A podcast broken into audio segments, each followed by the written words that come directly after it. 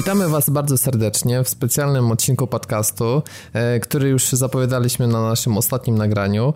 E, ja nazywam się Robert Fiałkowski i ze mną dzisiaj jest Dawid Maron. Witam serdecznie. Ale przede wszystkim jest z nami znakomity gość i osoba, z której bardzo się cieszymy, że zawitała do naszego wirtualnego studia. E, mianowicie Marcin Przybyłowicz, czyli znany polski kompozytor, który między innymi skomponował muzykę do Wiedźmina, do Afterfalla czy Vanishing of Ethan Carter, czy Hardwesta też ostatnio. Witamy Cię bardzo serdecznie. Witam Was. Szybciutkie sprostowanie do Ethana Cartera, muzyk, który był Mikołaj Stryński, natomiast ja robiłem dźwięk. A, także... Okay, okay. sound designer. Dokładnie. Dobra, tak świetnie. No okej. Okay. Ale w, w Wiedźminie 3 byłeś nie tylko kompozytorem, ale również music directorem, tak czyli dyrektorem muzycznym, można tak powiedzieć? Tak, tak, tak. Czyli kimś takim, kto ma za zadanie spiąć to wszystko do kupy, żeby nie tylko pomysł był fajny, ale żeby realizacja tego pomysłu przebiegała bez zakłóceń. No i po to, żeby to też jeszcze sensownie zaimplementować, dopilnować wszystkich sesji nagraniowych, miksów, masteringów i tak dalej i upewnić się, że to, no mówiąc krótko, ma po prostu wszystko ręce i nogi. Prawie jak producent. No troszkę tak. No, jeżeli byśmy to do takiej fonografii przy, przyrównali, to, to trochę tak to wygląda. Natomiast no, z racji tego, że to są gry wideo, więc mamy to medium interaktywne, to oczywiście zakres obowiązków też jest od, odpowiednio wyższy, większy. Mhm. No bo to po prostu jest większa ilość tematów, które trzeba ogarnąć w danym momencie. Jasne, ale pewnie do Wiedźmina to jeszcze przejdziemy, na początek rozmowy to tak chcieliśmy się jeszcze trochę cofnąć w czasie i tak zapytać cię, y, jak to w ogóle wyglądało na samym początku, co w ogóle stanowiło dla ciebie największe wyzwanie, jak to, jak to się w ogóle stało, że, że komponujesz muzykę, to trochę był przypadek, czy od, samego początku dążyłeś w tym kierunku? Wiesz co, to trochę był przypadek i trochę nie był przypadek, bo z jednej strony ja jestem e, efektem pełnego cyklu kształcenia muzycznego, e, państwowego, więc od mm, ogniska muzycznego w zerówce przez szkołę muzyczną podstawową, liceum muzyczne, maturę muzyczną, studia muzyczne, dyplom muzyczny, więc e, jestem w pełni uformowany magistrem sztuki muzycznej, jak to się oficjalnie nazywa. E, więc ta muzyka ciągle gdzieś tam towarzyszyła mi przez całe życie i tak naprawdę to jest, ja często się śmieję, że to jest y, jedyna rzecz, którą dobrze umiem robić i gdyby mi w tym nie poszło, to pewnie bym frytki w McDonaldzie robił albo coś takiego, bo, bo nic innego nie umiem po prostu, no bo muza to jest to, co rzeczywiście, czemu poświęciłem całe życie. No to od razu odpowiedział, odpowiedziałeś na pytanie Jacka właśnie, który, tak. który się zapytał, czy myślałeś jakby się tworzy, potoczyło twoje życie, gdybyś nie tworzył muzyki? Nie mam pojęcia, bo to, to mówię, ta, muza jest, ta muzyka jest no, obecna w moim życiu od, od kiedy praktycznie sięgam pamięcią, zważywszy też na to, że ja pochodzę w ogóle z, rodz, z rodziny o muzycznych korzeniach. E, mój ojciec jest mhm. dalej czynnym muzykiem. E, w dalszych pokoleniach też tam tradycję muzyczną ona się zawsze kultywowało w rodzinie, więc no no, nie, no nie było opcji, żebym czym innym się zajął po prostu. No, Czyli, na, na Czyli padłeś, padłeś ofiarą, padłeś ofiarą. Znaczy, wiesz, no, z jednej strony ofiarą, muzycznego genu. Z jednej strony ofiarą, no właśnie, muzycznego genu, tak, no bo z jednej strony można powiedzieć, że ofiarą, a z drugiej strony, no wiesz, jak masz predyspozycję i przez tam 17 lat nauki, czy ile tego było, jesteś co pół roku weryfikowany, czy rzeczywiście masz te warunki, czy rzeczywiście jednak będzie coś z ciebie, no to ewidentnie chyba coś musi być na rzeczy, skoro udało mi się to wszystko przetrwać i no nawet, no mówiąc trochę nieskromnie, z całkiem niezłym wynikiem tą, tą edukację swoją skończyć, więc no, innej szansy dla mnie po prostu nie było. To musiało być to. Może nie gry, może jakieś inne rzeczy, ale na pewno coś związanego z muzyką. A czyli to w, w twojej rodzinie to, to takie można powiedzieć prawie filmowe obrazki, że, że jakieś takie duże spędy, gdzie, gdzie również muzykowałeś razem właśnie z resztą e, czynnych muzyków e, z twojej najbliższej rodziny, tak? Razem graliście? Nie. To, to wiesz co, to, to, to zawsze dobrze... Ja właśnie takie, takie, takie odpowiedzi się spodziewałem. Właśnie, że... To dobrze wygląda zawsze na filmach, e, w reklamach, przede mhm. wszystkim świetnie to wygląda w reklamach i we wszelkich materiałach, które w pewien sposób mają promować tą, tą, tą, tą kulturę muzyczną w narodzie, natomiast wiesz, realia są takie, że jeżeli mój ojciec jest y, perkusistą, czyli gra generalnie na głośnych instrumentach, na instrumentach, które dodatkowo zajmują mnóstwo miejsca, Ja z kolei 12 lat grałem na fortepianie, a potem e, na trąbce kolejne 12 lat, czyli czy tam, czy tam ileś. No w każdym razie. Ej, no to masz podobnie 10. jak ja, no to masz podobnie jak ja, no. No, więc fortepian, duży instrument, znowu to wstawić, odpalić i tak dalej, to nie jest taka prosta sprawa, a trąbka z kolei to jest jeden z najgłośniejszych instrumentów, jakie można, jakie można w orkiestrze sobie wyobrazić, więc wiesz, jakbyś to zestawił, to, to no nie bardzo sprzyja to takiej atmosferze kameralnego muzykowania, jak oczywiście wszyscy sobie pięknie wyobrażają, że no teraz siedzimy w gabinecie albo tam, nie wiem, przy choince, prawda, jest coś z gitarą albo z czymś tam i, i teraz sobie wspólnie gramy czy śpiewamy. No to jest oczywiście piękne i romantyczne, ale realia zazwyczaj są zupełnie inne po prostu. No i właśnie wiesz, no fajnie, że odpowiedzieć na to pytanie, bo pewnie wiele osób już taką wizję sobie roztaczało słuchając... E, Takie sielanki muzycznej, nie? rodzinnej. Pewnie, tak, tak. Nie powinienem powiedzieć, właśnie, że tak jest właśnie. Trzeba, no życie to nie filmy. No nie, nie. Fajnie by było, ale nie zawsze. Dokładnie. No a wspomniałeś o tym, że y, nie byłeś y, pewnym, że twoja kariera, czy w ogóle twoje muzykowanie pójdzie w kierunku gier wideo. E, no a jak, jak to się stało, że jednak e, że ten kierunek był szansą? Czy to pasja do grania tutaj miała jakieś, e, jakieś znaczenie, czy raczej to, że po prostu udało ci się zacząć komponować muzykę do gier i naturalnie po prostu rosło zainteresowanie twoją twórczością przez innych twórców i, i w ten sposób się rozwinąłeś? E, no, hmm, cóż, teraz wiesz co, z tym zainteresowaniem to jest tak, że ono generalnie rośnie, ale dopiero inaczej takie rzeczy zazwyczaj, zazwyczaj się dzieją w momencie, kiedy już osiągnąłeś jakiś taki poziom minimum, kiedy po prostu świat sobie zdaje sprawę z swojego istnienia i rzeczywiście e, ludzie zaczynają się tym organi w sposób organiczny, nieprzemuszony interesować, a znowu, pięknie to wygląda i prawdopodobnie powinienem powiedzieć, że tak, to jest właśnie taka droga, że wiesz, ciężko pracuj, ja cię zauważą i, i wszystko będzie super.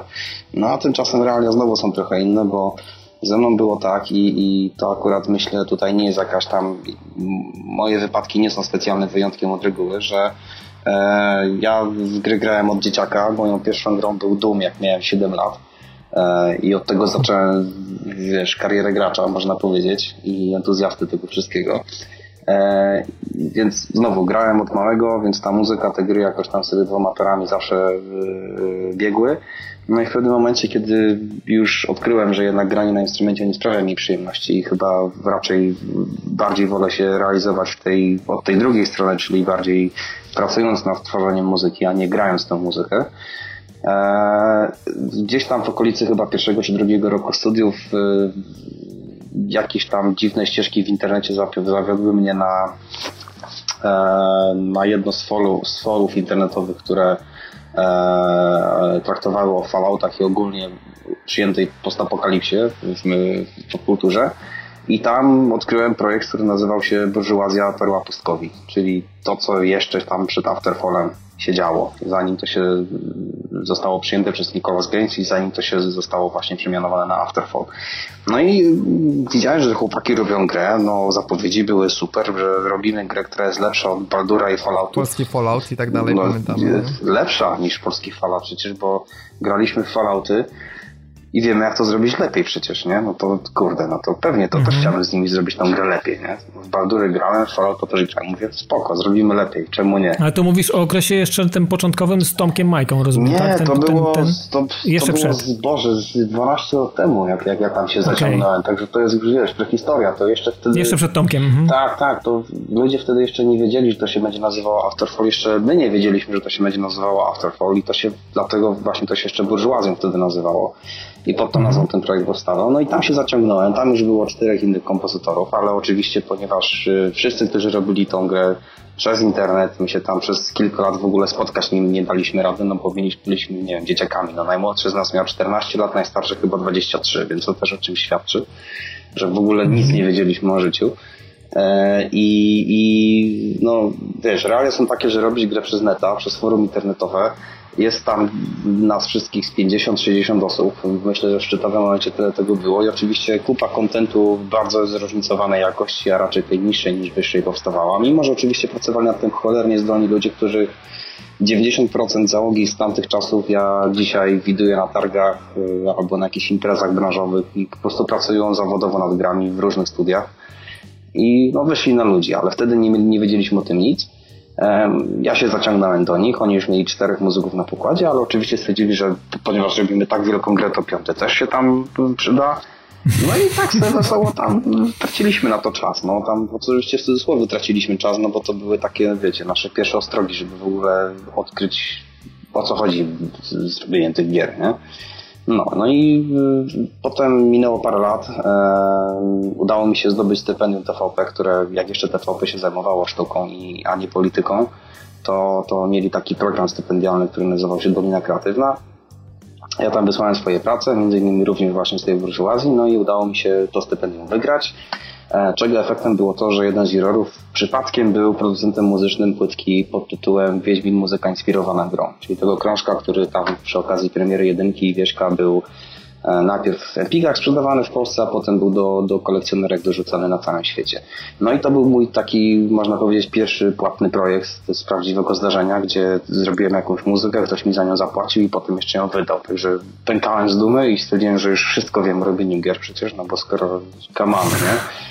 Na płytce z Wiedźminem jest, no to, no to, no to proszę cię, nie? No przecież. No, no ale potem znowu wróciliśmy do rzeczywistości, jeszcze trochę szarej, jeszcze trochę brzydkiej. E, no i tam pomalutku zacząłem budować to swoje portfolio. Na początku śmieszne i niezbyt fajne. No z tym Wiedźminem co prawda to mi cholernie pomogło, bo, bo to był jakiś taki jedyny element, który jakkolwiek nie uwiarygadniał w oczach moich przyszłych klientów i zleceniodawców. No, jakieś tam pierwsze, pierwsze próby robienia tych, tych gier były. Oczywiście to były projekty małe. E, wtedy jeszcze nie na mobilki, nie indyki, bo wtedy jeszcze nikt nie wiedział, że to się nazywa indie, tylko to były po prostu małe gry na jakieś Nintendo DS albo na Wii. Wiecie, tego typu gry, które w momencie premiery lądują w koszu w Tesco za 5 euro. To, to był mniej więcej ten segment gier.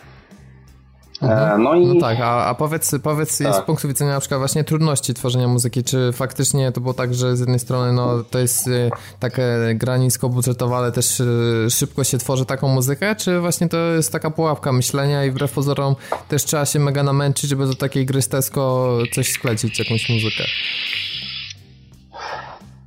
Wiesz co, e, jakbyś mnie zapytał o to 10 lat temu, to pewnie bym ci inaczej odpowiedział, ale dzisiaj, patrząc na to z perspektywy doświadczenia, które już nabyłem i przez to, że też jestem trochę starszy, to wydaje mi się, że to jest trochę tak, że e, ty nie robisz tych gier do Tesco za 5 euro na premierę, dlatego że ty chciałeś zrobić najlepszą grę ever, na przykład symulator kręgli i po prostu ci nie wyszło i ci publisher proponuje, słuchaj, to może nie za, za 60 dolarów jak Call of Duty, tylko może wiesz, za piątala to wrzucimy i wtedy się może zwróci.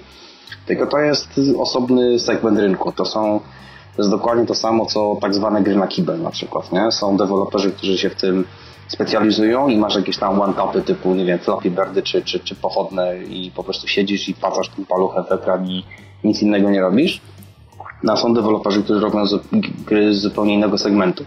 E, mi się akurat zdarzyło pracować, e, co wcale nie jest złą sprawą, że, że takie doświadczenia mam, pracować e, dla firm, które z definicji po prostu podję- robiły takie gry, podjęły decyzję taktyczną, że nie opłaca nam się robić wysokobudżetowych gier, bo to są wielkie budżety, wielkie ryzyko finansowe, to jeszcze było wtedy w 2008 w czasach kryzysu finansowego, więc generalnie nikt, nikt na nic nie chciał dawać kasy, więc my będziemy robić gry szybkie, tanie, mogą, mogą być słabe, mogą być brzydkie, ale one się będą sprzedawać po prostu.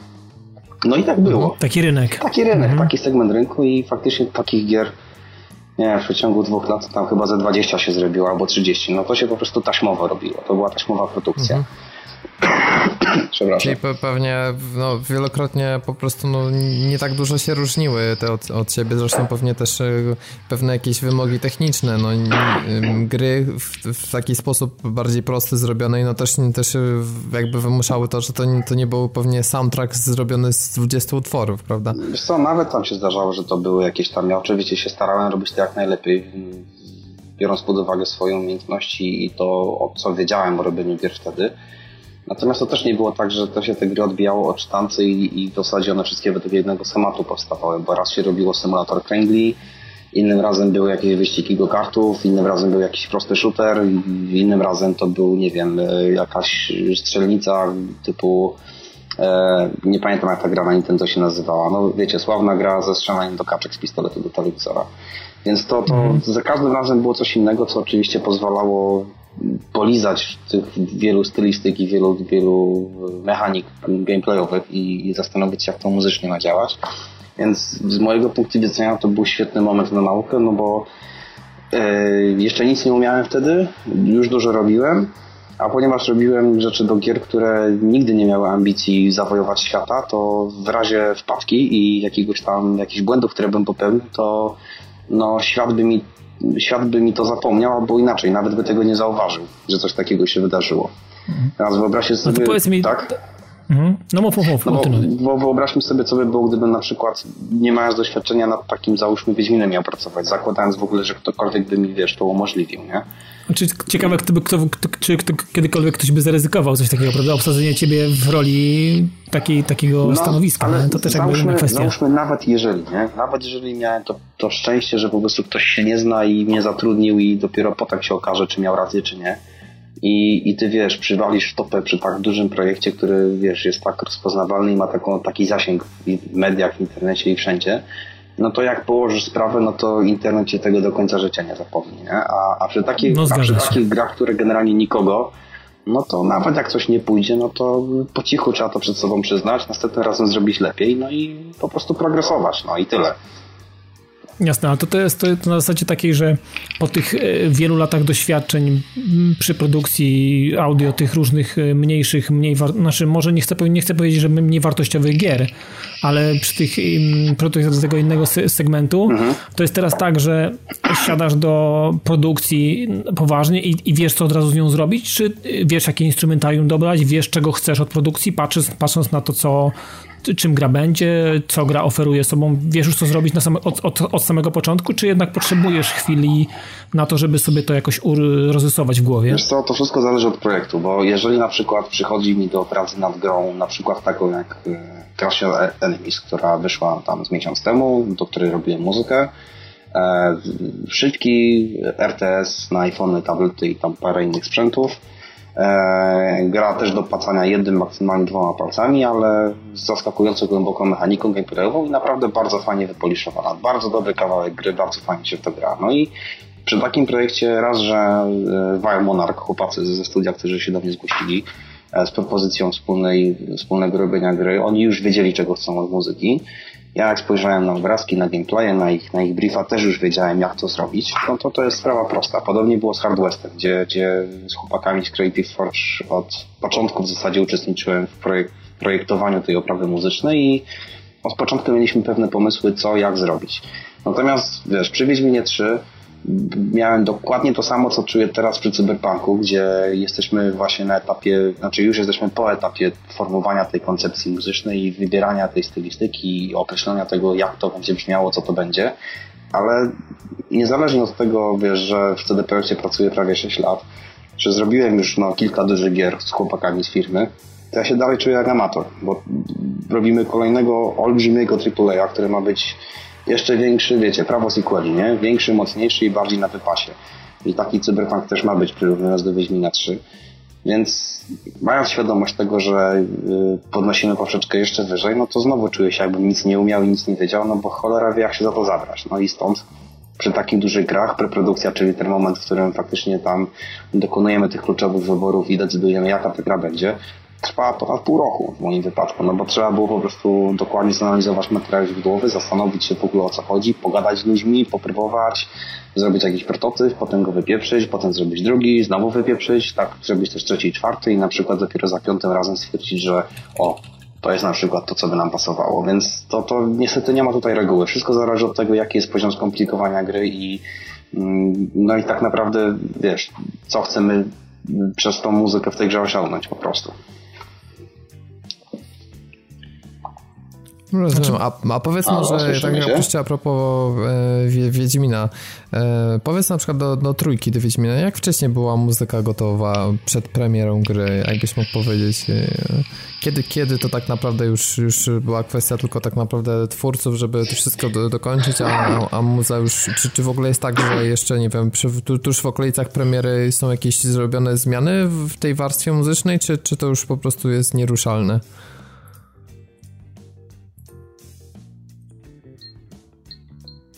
Wiesz co, ja do Wiedźmina akurat, do trójki, to nad muzyką siedziałem do ostatniej wolnej chwili, jaką mi dali. Czyli praktycznie Golda mieliśmy już zamkniętego, już był termin, że na przykład za 12 godzin robimy finalnego builda, który ma iść na Steama i na tłoczenie płyt i tak dalej. A ja tam jeszcze dubałem i tam poprawiałem jakieś rzeczy, bo, bo, bo po prostu wiedzieliśmy, że każda minuta jest na wagę złota i, i tego czasu po prostu nie można zmarnować, więc zaczęliśmy pracę od samego początku, od etapu kartki i ołówka, kiedy stwierdziliśmy, że robimy to po prostu, że teraz robimy kolejną część, aż do samego końca.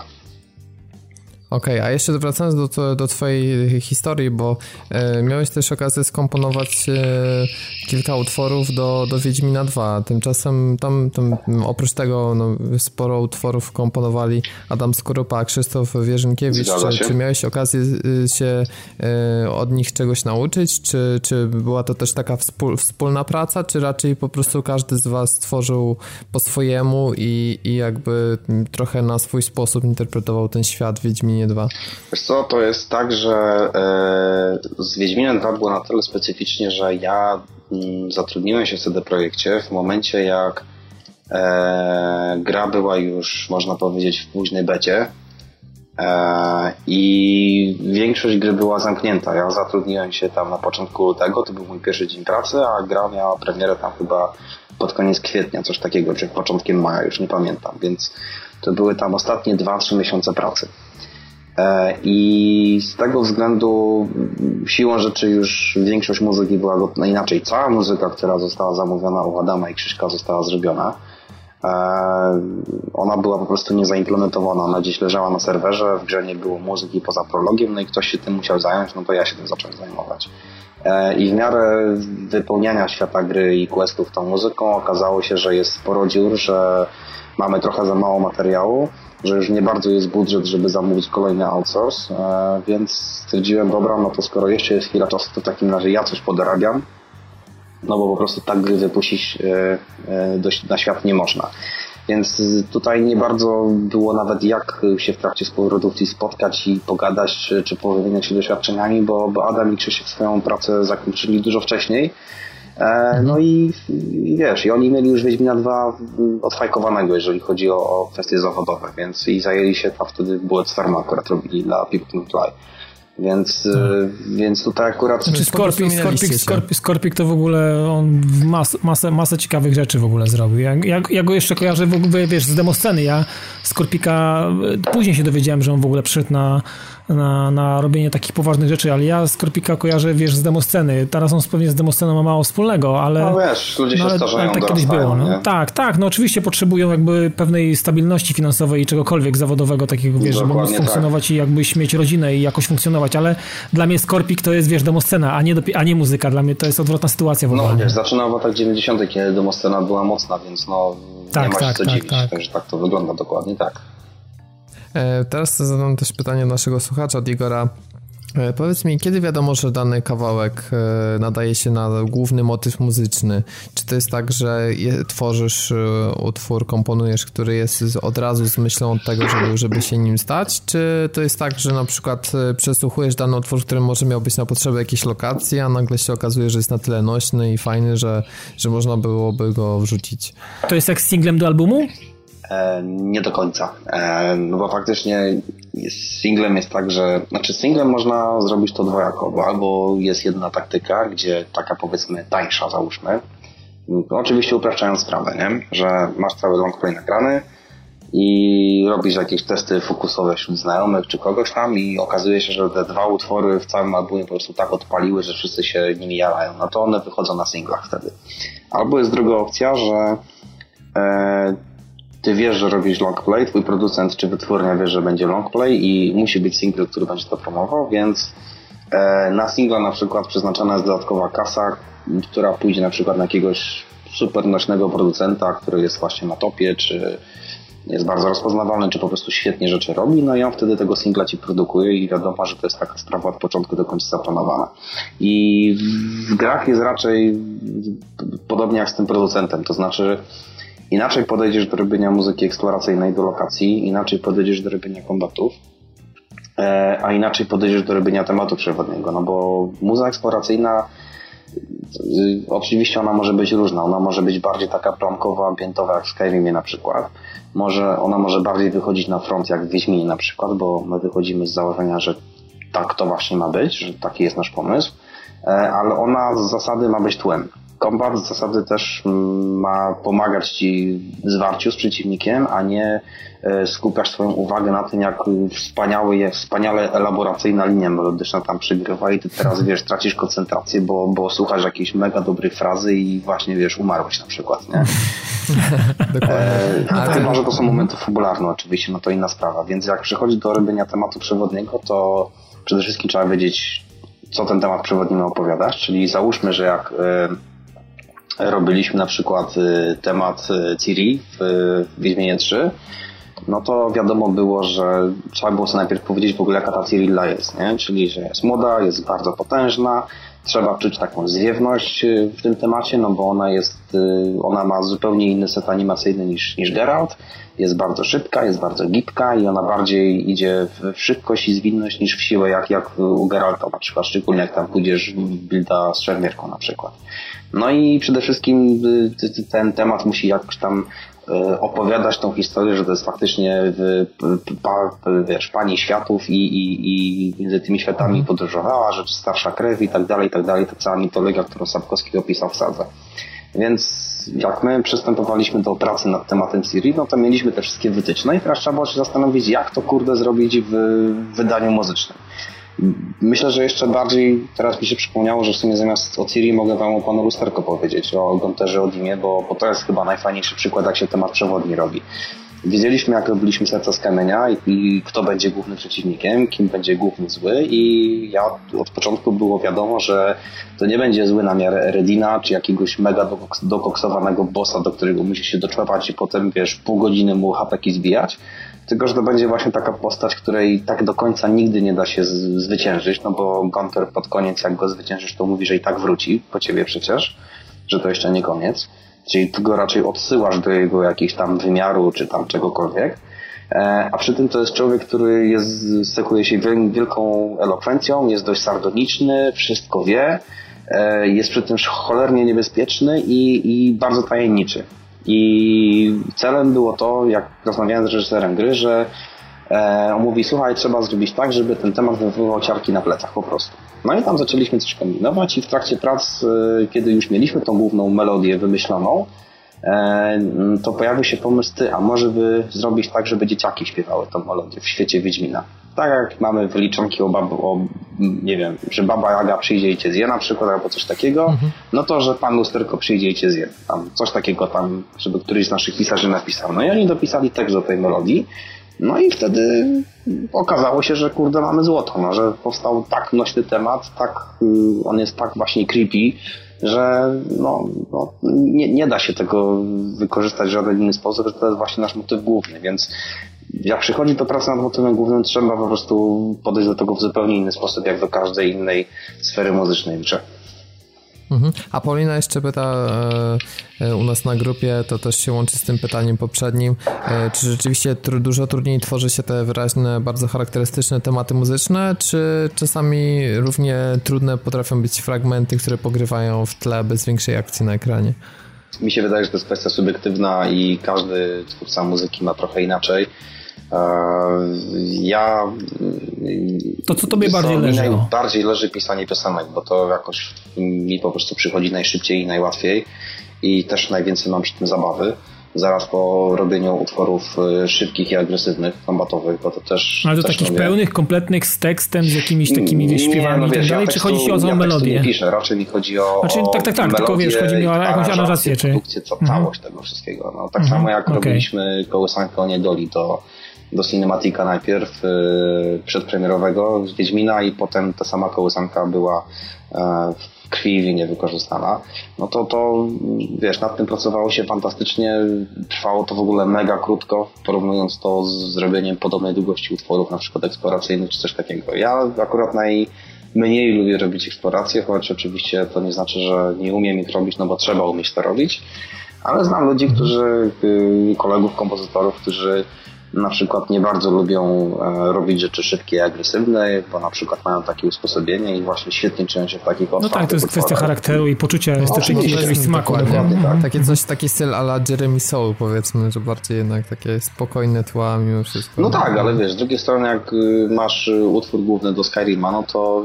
możesz powiedzieć wszystko o tym, ale nie to, że to jest utwór spokojny, prawda? Że on jednak Nie, jest, no wiesz, tak, no heroiczny, jest gruby, jest, wiesz, dokładnie taki, jaki powinien być główny motyw, także być może on się No tak. faktycznie czuje dobrze w takiej y, otwartej i plankowej stylistyce, ale nie znaczy to, że wiesz, nie umie przywalić z grubej rury wtedy, kiedy jest to potrzebne. No to fakt, bo i, i, i chyba dlatego też ten, ten temat tak mocno wybrzmiewa, bo jeszcze na tle całej reszty, a w przypadku jednak Wiedźmina to nawet jak zrobi się bardzo, na, nawet i tak mocny temat główny y, jest y, nie, nie aż tak widoczny w tym sensie, że jest jeszcze masa innych utworów, które również mają mega moc i, i nawet, nawet jeśli nie większą. W tym sensie mówię takiej mocy muzyki, w sensie dynamiki i tego, co mówiłeś, y, że takiego poweru muzycznego. Zgadza się, tak. A powiedz mi, jak wpadłeś na stworzenie Wilczej Zamieci? Czy, czy to było na, na, na prośbę e, twórców, czy, czy jak, jak w ogóle najpierw powstał tekst, później zrobiłeś melodię? Jak to w ogóle, jak to w ogóle było y, z, z Wilczą Zamiecią? Z Wilczą Zamiecią było tak, że w momencie, kiedy zajęliśmy się tym questem, wiadomo było, że będzie koncert Priscilli w karczmie, ale dopóki nie zaczęliśmy tego robić, to nikt tak do końca nie wiedział, co to ma być, jaki ten koncert będzie i o co tam chodzi. Wiedzieliśmy tylko, że Geralt z Zoltanem w pewnym momencie tam po prostu będą, bo, bo tak e, fabuła e, nam wskazuje. I w momencie, kiedy do tego momentu doszło, okazało się, że to jednak ma być koncert, że ona będzie jednak właśnie też będzie bardem, jak Jaskie, że tam jeszcze dorobimy właśnie y, opcjonalny wątek miłosny między nimi, no i że trzeba właśnie ten, ten napisać tą balladę. E, I ja najpierw zostałem poproszony o wymyślenie melodii i zrobienie akompaniamentu na lutni. Potem jedna z naszych pisarek, e, Ola Motyka, wzięła e, to na warsztat, dopisała do tego tekst, który następnie został przetłumaczony na wszystkie pozostałe języki i w momencie, kiedy to mieliśmy gotowe, przystąpiliśmy do nagrywania wokali e, z konkretnymi aktorami. No to faktycznie musiało być duże wyzwanie to tłumaczenie, no cho- chociażby też w internecie bardzo dużą popularność zdobyła wersja japońska. No tak, To- szczególnie w tej fajnej aranżacji, którą Mitch Murder zrobił, która jest po prostu mega na wypasie i strasznie mi się podoba. Nie wiem, czy ją widzieliście. E, Nawet No mi, mi, ja nie miałem takiej, takiej No jest, y, jest y, właśnie Wolf and Storm zrobione w takim stylu japońskiego anime, które kiedyś na Polonii 1 jako dzieciaki oglądaliśmy. Także nie tylko muzycznie wszystko jest tam zrobione w taki 80 sposób, z Ja syntezatorami wersję Blood Dragonową nawet, takiej lata 80 syntezatory. No, no tego to, znaczy to jest właśnie coś, coś tego typu. Oczywiście z obowiązkową solówką saksofonu, jak to tam właśnie kiedyś było, ale też y, ca, całe wizualia zostały tak przerobione, one mają taki specyficzny filtr nałożony, jakby to właśnie wyglądało przede- wszystkim jakby ktoś to na VHS-ie oglądał. I przy tym jeszcze na niezbyt dobrze działającej satelicie, gdzie są spieprzone kolory, więc no po prostu wehikuł czasu można powiedzieć. Znaczy, ja, ja Marcin cię muszę też zapytać trochę o instrumentarium w ogóle i o takie trochę techniczne rzeczy. E, powiedz mi w ogóle skąd mm, u ciebie takie, znaczy to, że ci wyszło to dobrze, to wszyscy o tym dobrze wiemy i ci, którzy słuchali muzyki albo grali w Wiedźmina, to, to wiedzą, że to bardzo fajnie siedzi i tak dalej, ale e, i, i jak to się u ciebie w ogóle urodziło, że mówisz jakaś lutnia, e, że jakieś takie, takie, takie poczucie smaku, to jako, jakoś, jak, jakaś, jakaś inspiracja skądś, skądś się to u ciebie wzięło po czymś konkretnym, czy to po prostu jakoś jest tak, po prostu masz, masz we krwi takie rzeczy? Co, no, to jest, zadałeś mi trochę ciężkie pytanie, bo jak odpowiem, że tak, to wyjdę na buca, a jak powiesz, że Nie, nie, nie, no to, nie, właśnie nie chcę, żebyśmy powiedzieli, że tak, to. No to jest, y, kurde, nie wiem jak, nie wiem jak to ugryźć, no. E, słuchaj, na pewno jest tak, że do pewnego stopnia na pewno ta moja edukacja muzyczna trochę pomogła, no bo ja studiując przez te tam 5 czy 6 lat, wcześniej też tam się Ale ucząc, mówisz fortepian i trąbka, no to tak Tylko trochę wiesz, tak jest, wiesz, tylko to, to nie jest to, tak, są takie, że- to, to są takie standardy. Ja też chodziłem do takiej szkoły, gdzie był fortepian i No trąbka. tak, tylko no. wiesz, na studiach muzycznych ja jeszcze miałem przedmioty związane z jazzem, przedmioty związane z muzyką współczesną, Z historią muzyki pewnie Historia tak. muzyki i- od, od Mhm. y, wiesz, starożytności po wiek XX. Miałem specjalny przedmiot, który koncentrował się na muzyce kościelnej, na chorałach gregoriańskich, na muzyce renesansu, Okej, okej. na muzyce ludowej. Okej, Miałem mhm. etnomuzykologię też, także O i to na pewno wiesz, no, bardzo się, muzyka ludowa się bardzo mocno przydała przy No ale, ale wiesz, no, Marcin, nie chcesz, mi, nie chcesz mi chyba powiedzieć, że, że, że, że uczyłeś się tego i nagle powiedziałeś, tak to wszystko jest świetne i to ja to wszystko chcę robić. Zgadza się, to nie tak było. Myślę, że dlatego mówię, że częściowo myślę mogło mieć to swój udział. Natomiast tak naprawdę to jest po prostu research. No, jeżeli wiesz, mamy do zrobienia Wiedźmina, który w książkach jest, y, ten świat książkowy, który my adaptujemy na grę wideo jest oparty luźno powiedzmy jakieś tam XIV-wieczne średniowiecze, tak? Gdzie ono już, to są te, to, to ciągle nie jest odrodzenie i renesans, to ciągle są te, te ciemne wieki średnie, ale technologiczne tyle za, zaawansowane, że masz tam machiny obleżnicze, jakieś tam inne rzeczy i tak dalej, więc ta technologia jest powiedzmy w szczytowym okresie tego średniowiecza, no to, to Mm, to edukacja może pozwolić ci y, wykminić, gdzie szukać tego, na jakich instrumentach znaczy, Tak, zrozumieć dany okres, dany, dany, grali, dany etap. Mhm. Tak, a to już co z tym mm potem zrobić, no to myślę, że to jest kwestia przede wszystkim współpracy z ludźmi, no bo gry nie robi się samemu, to jest zawsze wypadkowa pracy wszystkich osób, y, nie tylko związanych z muzyką, no bo jak ja gadam na przykład z reżyserem gry, czy z, z designerami questów, no to oni też w jakiś sposób mnie stymulują do pracy, tak jak ja ich, prawda? Więc to myślę, że to jest taka mieszanka. Trochę wyczucia, trochę tej wiedzy takiej akademickiej, trochę własnej pracy związanej z, z researchem, po prostu szukaniem i, i kombinowaniem, no i jakoś to wychodzi, no po prostu, tak mi się wydaje. Okej, okay, czyli masz do tego ucho i rękę. No, no. znaczy wiesz, no, trzeba mieć, no kurczę, jakby, jakby no nie, nie no ja ucha, wiem, że wiesz, trzeba mieć. No. tak jakbym, ja mam lekki daltonizm na przykład, nie? Ja, Ale słuch absolutny masz, czy nie? Nie, nie mam. To, mój nie mój słuch okay. jest określony słuchem relatywnym. To tak, takie jest to, okay. to, to mhm. naukowe określenie tego, to jest ten słuch zaraz przed absolutnym. W absolutnym Zgadza słuchem się. rodzi się bardzo mało osób i, i z jednej strony żałuję, że tego nie ma. Ale znasz na pewno takich, nie? Nie, no oczywiście, że tak. Natomiast no, więc... to jest, wiesz, ludzie z absolutem mają generalnie fajnie w życiu, jak pracują z muzyką, ale mają przesrane w życiu takim ogólnym, jak wiesz, włączasz mam talent na przykład, ja cierpię jak słucham czasami jakichś No wiesz, tak, no to krew z uszu leci, tak, ja wiem, wiem, wiem, wiem o co chodzi. W ogóle muszę cierpieć strasznie, potwornie. Zgadza się. Więc to, to wiesz, wypadkowa wszystkiego jest tak naprawdę, no, po prostu. Mhm. A e, też e, dostaliśmy pytanie od Marcina m, o jakimś najbardziej abstrakcyjnym, niespotykanym instrumencie, którego użyłeś podczas tworzenia warstwy muzycznej do Wiedźmina 3.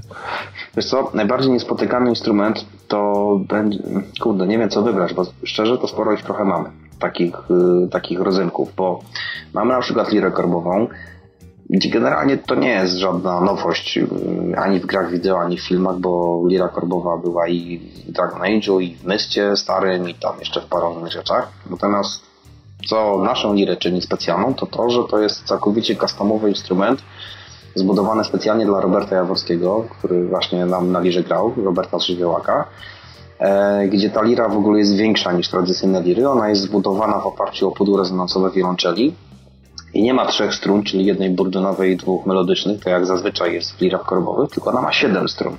Ma ich więcej na dole i więcej na górze, przez to skala instrumentu jest dużo większa i mhm. instrument potrafi grać o wiele niżej i o wiele wyżej niż tradycyjna lira korbowa, co powoduje, że brzmi też zupełnie inaczej. I ja w życiu nie spotkałem się z lirą brzmiącą tak jak lira Roberta, więc to jest w ogóle absolutny no, unikat. No, unikat. To, jest, to jest jednorożec po prostu wśród, wśród lir. Więc mamy coś takiego. Mamy na przykład gęśle gdańskie, na których też grał Robert które są jedynymi gęślami na świecie, bo Robert gdzieś tam kiedyś wyczaił, że pod Gdańskiem, stąd nazywają się gęśle gdańskie, jak to byli wykopaliska archeologiczne, to znaleźli jakąś łupinkę drewnianą z jakąś dziurą w środku dziwną. I potem gdzieś tam na etapie badań doszło do tego, że to były właśnie jakieś gęśle z XVI wieku, prawdziwy eksponat archeologiczny i na podstawie jakichś tam rycin, które udało się do tego jeszcze znaleźć, Robert znalazł lutnika, który po prostu mu stworzył replikę. Wierną replikę. W, no, odtworzył, odtworzył ten instrument tak? Mhm. dokładnie w oparciu tam te plany konstrukcyjne, które tam, wiesz, archeolodzy gdzieś pod Gdańskiem znaleźli, nie? I to, te papiery w ogóle zostały znalezione gdzieś tam w 40 którymś roku. Strasznie dawno temu. I Robert po prostu do tego dotarł, y, zamówił sobie taką lirę u lutnika i ją ma i lirę, przepraszam, gęśle gdańskie. I, i to też mhm. wydaje mi się, że to jest chyba to taki biały kruk totalny, biały kruk jedyny totalny, na świecie taki instrument. Mamy na przykład, no, wiesz, instrument, który nazywa się gejczak, który to są takie małe skrzypki, tam długości mniej więcej 50 cm. E, grał na nich Amir Jakmaj, którego nagrywał Mikołaj Stromiński e, w Los Angeles. E, I to jest instrument e, syryjski, z tego co pamiętam, Pierwsze takie instrumenty pojawiły się chyba w XIII wieku. To jest oczywiście też replika, która w rodzinie Amira jest od 100 lat a sam instrument wygląda jakby e, padł ofiarą epidemii zombie, jakby po prostu mu zgniło drewno, zgniło pudło rezonansowe i wszystko generalnie zgniło i ten dźwięk też brzmi tak jak takie zgniłe skrzypce. Je, Czy czyżby jakiś e, soundtrack na bagnach powstawał z tym, z, z tym instrumentem też? Dużo tego słychać wele, no tyle mogę powiedzieć. Tak, tak, tak to wygląda rzeczywiście, więc, więc takich rzeczy no, no trochę mamy. E, mamy e, kemencze, które nazywane potocznie lirą bisantyjską, na których gra Kasia Broniszka z Percivala. I to jest instrument, który na przykład oni zbudowali sami. Generalnie budową on się nie różni od żadnego innego kemencze E, bo jest zbudowane według tam ogólnie przyjętych planów, jak tam się tam znowu w XVI czy XVII wieku to budowało. Natomiast ponieważ oni nie poszli do lutnika i zrobili to sami, to parę rzeczy zrobili inaczej. I nie chcę tutaj roztrząsać, czy to jest dobrze, czy źle, bo to nie o to chodzi, ale chodzi o to, że wybrali inne drewno, inne metody klejenia tego drewna, tam pracowania i tam tych wszystkich procesów, które się robi przy budowie instrumentu i okazało się, że to bardzo mocno wpłynęło na dźwięk i znowu to kemencze brzmi zupełnie inaczej niż takie prawdziwe kemencze, które pochodzi z Turcji, bo to jest turecki instrument ludowy. Więc mamy tego trochę, trochę i wydaje mi się, że też przez to to brzmienie soundtracku do Wiedźmina no jest w pewien sposób unikalne, no bo nie mówię, że nie ma takich gier, ale nie potrafię w pamięci znaleźć innej gry, która miałaby takie nagromadzenie tak dziwacznych i specjalnych rzeczy, jak, jak my. Znaczy wiesz Marcin, mi, mi osobiście, osobiście serce rośnie, jak słyszę takie rzeczy i, i, i w takim razie mam świadomość taką, że e, większość tych rzeczy została stworzona w Abletonie, wiesz, sampli, no tak. za, pomocą, za pomocą klawiatury MIDI i tak dalej, więc to, to, są, to są fajne rzeczy, tak się, też tak się podchodzi i to, no, wiesz, są, to naprawdę doceniam wiesz, to bardzo no, mocno. Staramy się, Dla no, mnie to, to jest super. Generalnie, wiesz, o to chodzi w, w, pracy, niezależnie, kurde, czy, wiesz, y, pracujesz w cyglarni, w fabryce gwoździ, czy, czy jesteś artystą, no to najważniejsze jest to, żeby swoją robotę wykonywać na 150%, żeby po prostu robić to najlepiej, jak umiesz, nie? Więc nie, i, pewnie, i, pewnie. i nieważne, czy robisz projekt duży czy mały, bo przy Wiedźminie to było oczywiste, że nie można pójść na łatwiznę, nie można olać sprawy, no bo skądś ta ambicja konkurowania z największymi w branży się wzięła. Studio od, od dawna nie kryje się z tym, że chce być w ekstraklasie producentów RPGów i wydaje mi się, że z premierą Wiedźmina 3, a w szczególności premierą dodatków, oni tylko pokazali, że potrafią i potwierdzili swoją pozycję. Ale... No tak już, już tak jak mówiliśmy wielokrotnie na podcaście, że teraz e, gorzej smakują takie gry jak Fallout 4 czy Skyrim. No to no, niestety, bo no, no cóż, pewne no. rzeczy już nie wypada po prostu wiesz, robić. Nie jest tak źle, bo jeszcze jest Uncharted i parę innych fajnych gier, więc wiesz, to... Nie, nie, ale mówię to akurat konkretnie o RPG, w sensie, wiesz, no. Znaczy, wiesz, A fajne jest to rzeczywiście, że udało się to troszkę ten wózek nazwany RPGami popchnąć do przodu. To rzeczywiście jest fajna rzecz. Mhm. Dokładnie, bo, bo mieliśmy trochę stagnacji. No, chociażby gry BTSD są dla nas takim przykładem, gdzie zmieniają się settingi może mm, tych gier, ale, ale pewne takie ugruntowane mechanizmy RPGowe to jest od wielu, wielu lat e, niestety bez, bez większych zmian. Jeszcze wracając do, do Wiedźmina, e, pytanie od Mateusza. E, chciałby wiedzieć, czy e, ty jako kompozytor, ale może i designerzy, programiści nie obawiali się, że graczom z innych kręgów kulturowych nie przypadnie ta mocna słowiańskość, no bo to takie trochę subiektywne wrażenie, ale wydaje się, że Wiedźmin trzyma najbardziej taki słowiański soundtrack ze wszystkich e, Wiedźminów i jeszcze bardziej moc, jest jeszcze bardziej charakterystyczny, więc nie obawialiście się tego, że, że to może być trudne, trudne do strawienia, na przykład dla, dla graczy z oceanu, czy z zupełnie no, innych kręgów? To, to, to, z tym się dwie sprawy wiążą. Pierwsza sprawa jest taka, że tak naprawdę to ta muzyka wcale nie jest słowiańska i to jest właśnie w tym wszystkim najśmieszniejsze, bo jakbym ja poszedł do swojego profesora od etnomuzykologii na studiach, to by mnie z muzyką do Wieśka trzeciego, to by mnie wyśmiał, że panie, co ty mi tu pan pokazujesz? Przecież tak folklor brzmi zupełnie inaczej. No i rzeczywiście tak jest. Więc to, co my robimy, znaczy to, co zrobiliśmy przy Wiedźminach, to jest taka to jest trochę tak jak masz Zakopower, Bratanki czy Golec Orkiestra w Polsce. Czyli, Taki czyli to jest taka wariacja, inaczej, popowa wariacja na temat yy, folku i folkloru. Folkloru, dlatego to się nazywa folk, nie? A my zrobiliśmy mhm. taką powiedzmy filmową wariację na temat folku i folkloru.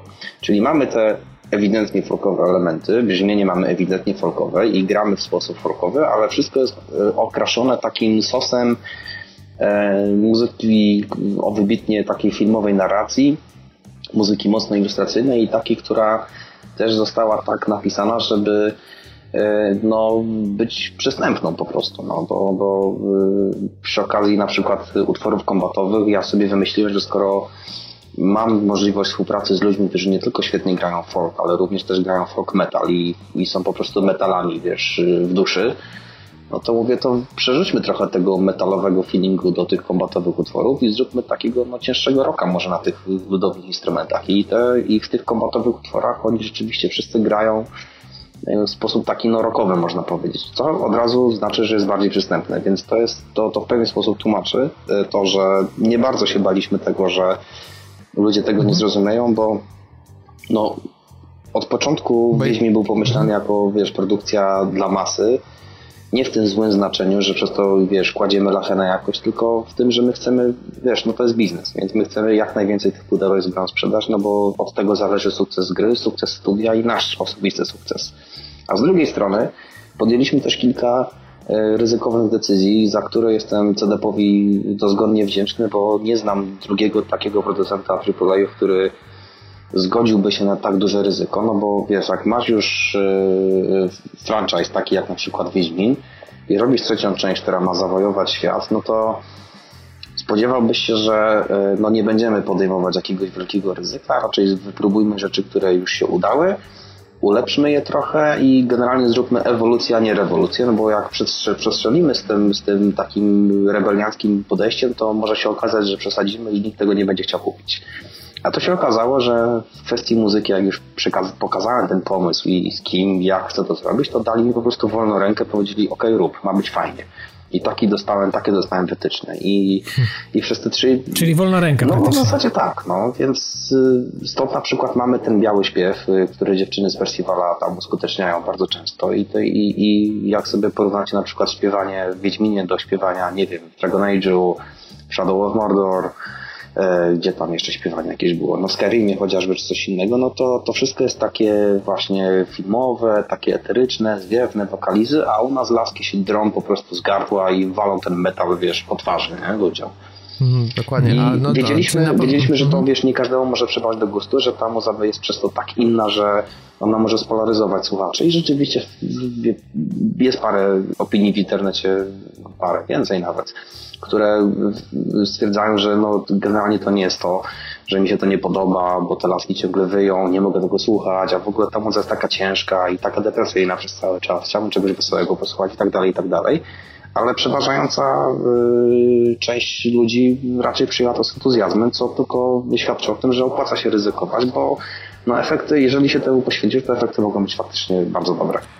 No, wspomniałeś o tym, że to, że to było wiele różnych ryzyk. No, na pewno można powiedzieć, że współpraca z Percivalem e, takim, e, takim ryzykiem była. A powiedz w ogóle, jak wyglądała ta współpraca? To e, rzeczywiście po prostu ty jakoś osobiście um, uderzyłeś do, e, do osób z Percivala i zaprosiłeś ich do współpracy? Czy, czy jakoś, nie wiem, przypadkowo na siebie wpadliście? Czy jak ci w ogóle wpadł? Czy to był twój pomysł, żeby z nimi współpracować? Czy może kogoś w studio? Ja ich, to faktycznie ja ich znalazłem i to akurat się wydarzyło w momencie, kiedy w internecie szalały klipy Donatana z Percivalami e, z tej, z tej jego tam, tej słowiańskiej płyty hip-hopowej.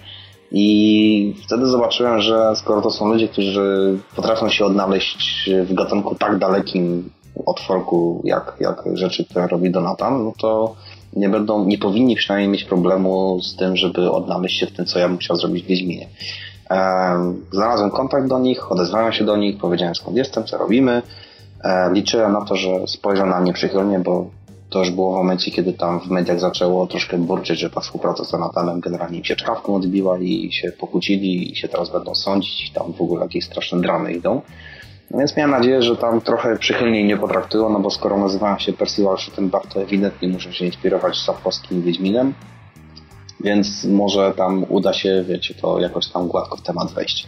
No i faktycznie tak było. Oni bardzo chętnie przystali na zaproszenie do Warszawy, przyjechali, pogadaliśmy, pokazaliśmy im, no może nie grę, to co wtedy mieliśmy, wtedy nie mieliśmy za dużo, ale oni kupili to całkowicie, bo znali Wiedźmina 2, bo Krystyna, jedna z wokalistek, e, grała i w jedynkę, i w dwójkę, i w ogóle z fanką i mówi, tak, trójka, w ogóle wchodzimy w to i tam nie zadajemy pytań, robimy. Ciemno. Tak, tak, na pewno będzie zajebiście, na pewno będzie fajnie, robimy, po prostu. No to zaczęliśmy robić i, i negocjacje te związane z papierkową robotą, tam z licencją, z prawami, finansami, tymi wszystkimi rzeczami, którymi na szczęście nie musiałem się zajmować poszło dość szybko i gładko. E, no i generalnie współpraca ogólnie była fajna, choć oczywiście nie pozbawiona pewnego bólu i cierpienia na początku, no bo ja nie zdawałem sobie sprawy z tego, że to nie są muzycy wykształceni tak jak ja. E, tam tylko Kasia jest po drugim stopniu szkoły muzycznej, a reszta to są samoucy, więc oni w ogóle pochodzą z zupełnie innej rzeczywistości muzycznej niż ja, nie znają nut, no poza Kaszką. E, wszystko lecą z pamięci, improwizują i, a ja wiesz, przy, wiecie, przyjeżdżam na sesję nagraniową z notami, z tabelami temp, metrów, tonacje, tam wszystkie te szmery, bajery, tam wiesz. To im musiało być i, ciężko, jak patrzyli tak, na to tak, wszystko, i, co? I, i, ale wiesz, tym swoim zwyczajowym żargonem na prawo i lewo, nie? No oni tak bezradnie rozkładają ręce i mówią, no wiesz, Marcin, no chcielibyśmy, ale... Obrażasz nas, Ale nie? wiesz, no, no pomóż nam, bo tak trochę, trochę, wiesz, nie idzie, nie? No i wtedy faktycznie był trochę przypał, no bo wiecie, studio nagraniowe kosztuje za godzinę, my już parę tych godzin spaliliśmy na w zasadzie głupoty, no bo próbujemy coś zrobić, a nic nie idzie, jeszcze nic nie jest nagrane, a to już pół dnia minęło, nie? No i zastanawiamy się, co zrobić dalej. No mówię, dobra, to fajna na dzisiaj, ja, się, ja sobie to muszę przemyśleć, wracamy jutro, widzimy się rano. No i przychodzą rano, ja wymyśliłem, że skoro wy improwizujecie, skoro ja jestem po studiach jazzowych, no to będziemy, to, to zrobimy jam session po prostu, no. I będziemy sobie grać razem i zobaczymy, co nam z tego wyjdzie. No i wtedy okazało się, że to w ogóle wypaliło na maksa. E, że świetnie zaczęliśmy się rozumieć, bo te same rzeczy nas kręcą w muzyce i, i wtedy faktycznie praca poszła bardzo do przodu. No i... E, a jak, jak długo w ogóle nagrywałeś e, te utwory z Percivalem? To ile trwało to w ogóle samo tworzenie to, tej, tej muzyki? Mieliśmy dwie sesje nagraniowe i każda z sesji trwała 5 dni. I to było siedzenie od mhm. rana do nocy w studiu, więc tam godzinowo to ci nie powiem, ale, ale to były takie, no jasne, to były takie dwa długie maratony. E, a słuchaj, teraz jedno, tak bo słodziliśmy wiele, a teraz jedna rzecz taka, która zaadresujemy trochę taką krytykę, która no, nie, nie, jest, nie jest z twojej winy, ale, ale e, no jednak chciałbym, żebyś się ustosunkował jako kompozytor Wiedźmina do tego. Otóż e, jest spora część graczy, która trochę narzeka na to, że w pewnych momentach gry, które jednak stanowią, można nieraz powiedzieć, dziesiątki godzin, mhm. takich jak na przykład eksploracja Welen czy granie w Gwinta, są skazani na słuchanie tego samego utworu po prostu dziesiątki, jak nie setki razy. Tak, tak, ja znam ten problem z autopsji. E, wiesz to. No właśnie, jak, jakbyś to powiedział o tym, bo z jednej strony no, chyba nie ma innej gry, do której byś nagrał więcej utworów niż do Wiedźmina 3, tam w ogóle są soundtrack, to chyba ponad 30 utworów, tak? Ale w dalszym ciągu, no co, przy takiej skali gry, no sądzisz, że mogłeś zrobić po prostu coś lepiej, czy... Oczywiście. Czy to jest kwestia, że nie dało się tego uniknąć nie, przy no, takiej skali? Można zrobić lepiej. No wiesz, jakbyś stwierdził, że już lepiej nie zrobisz, to tylko w łeb strzelić, no bo co w życiu już osiągniesz? Nic nie osiągniesz, skoro już wszystko wiesz, no to, to wiesz, tak nie można do tego podchodzić. Generalnie, no punkt wyjścia jest taki, żebyśmy też mogli na fakty spojrzeć. To jest tak, że w Wiedźminie mamy ponad 6 godzin muzyki.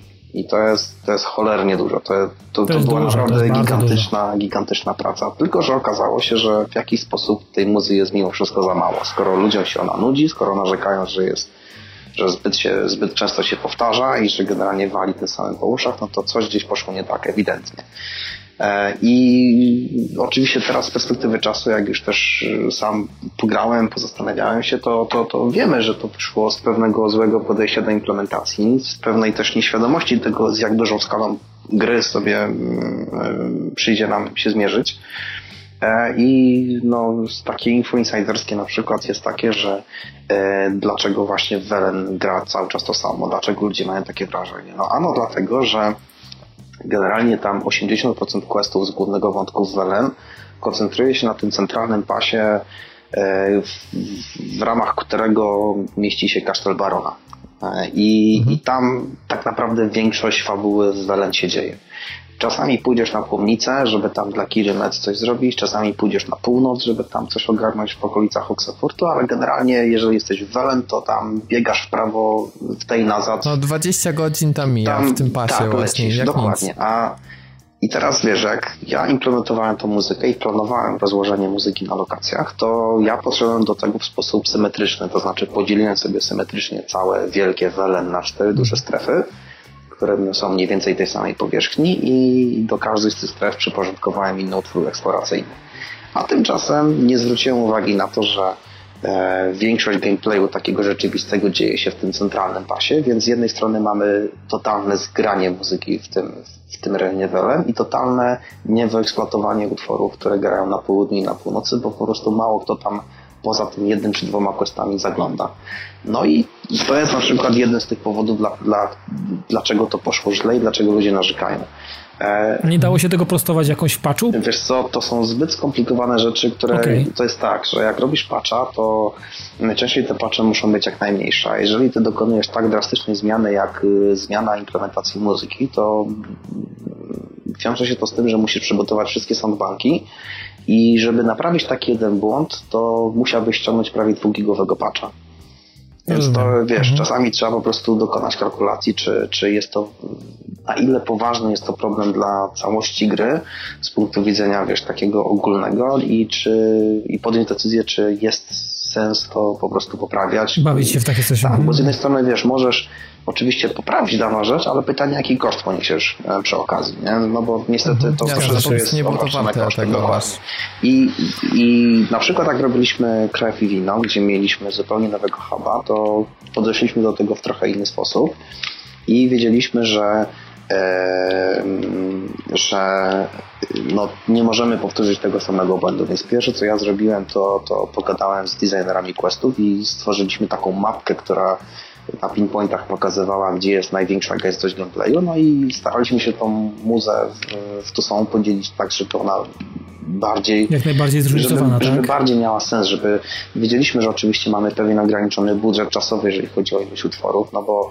wiecie, Blood and, ten Blood and Wine, sorry, Krew i Wino to jest y, gra na 35 godzin mniej więcej, czyli to jest jeżeli chodzi o długość grania, coś prawie jak Wiedźmin 2, bo tam główny wątek w Wiedźminie to chyba w dwójce to chyba było 30 godzin i tam sidequesty jest 10 czy 15.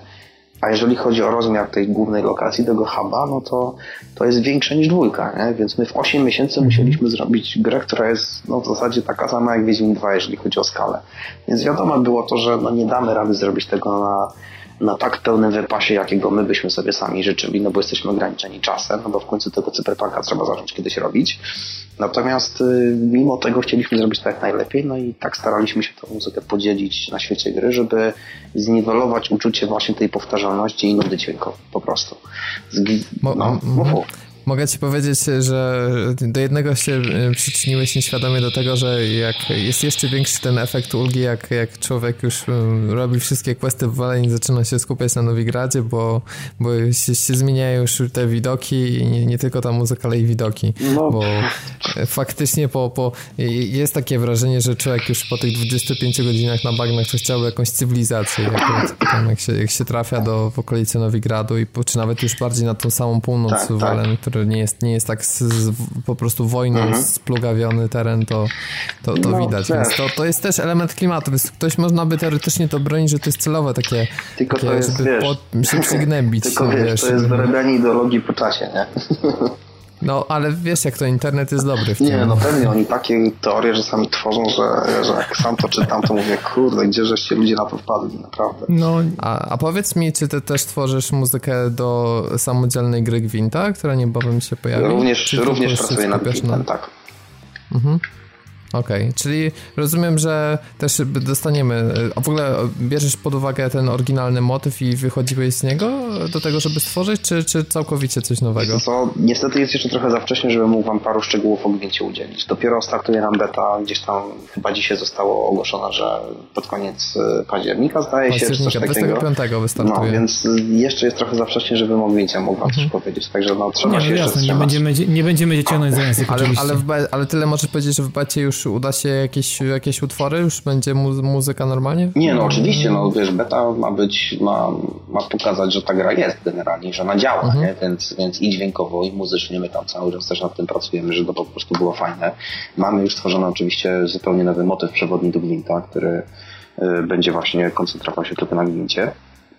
E, a co do reszty trybów i tego, i tego singla, którego, który został zapowiedziany i tego trybu multi, no to ja to ze swojej perspektywy, tyle mogę powiedzieć, ja ze swojej perspektywy traktuję to jak trochę dwie osobne gry, no bo ja jestem gościem wychowanym na Magicach i to jeszcze tych starych, kiedy była piąta edycja i Tempest i Mirage i tak mhm. dalej.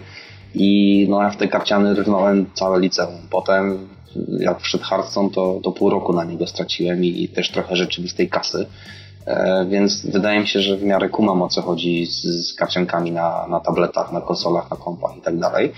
Ale więc, więc ten tryb multi można powiedzieć, że jest taki do, dla mnie dość oczywisty do pracy, ale ponieważ to jest CD Projekt i tutaj nie ma nic na 99%, tego trzeba zrobić na 150%, no to kampania singlowa będzie rzeczywiście czymś, czego wydaje mi się, że w karciankach jeszcze w takiej formie nie było, że jesteśmy w stanie znowu troszkę odświeżyć tą, tą koncepcję.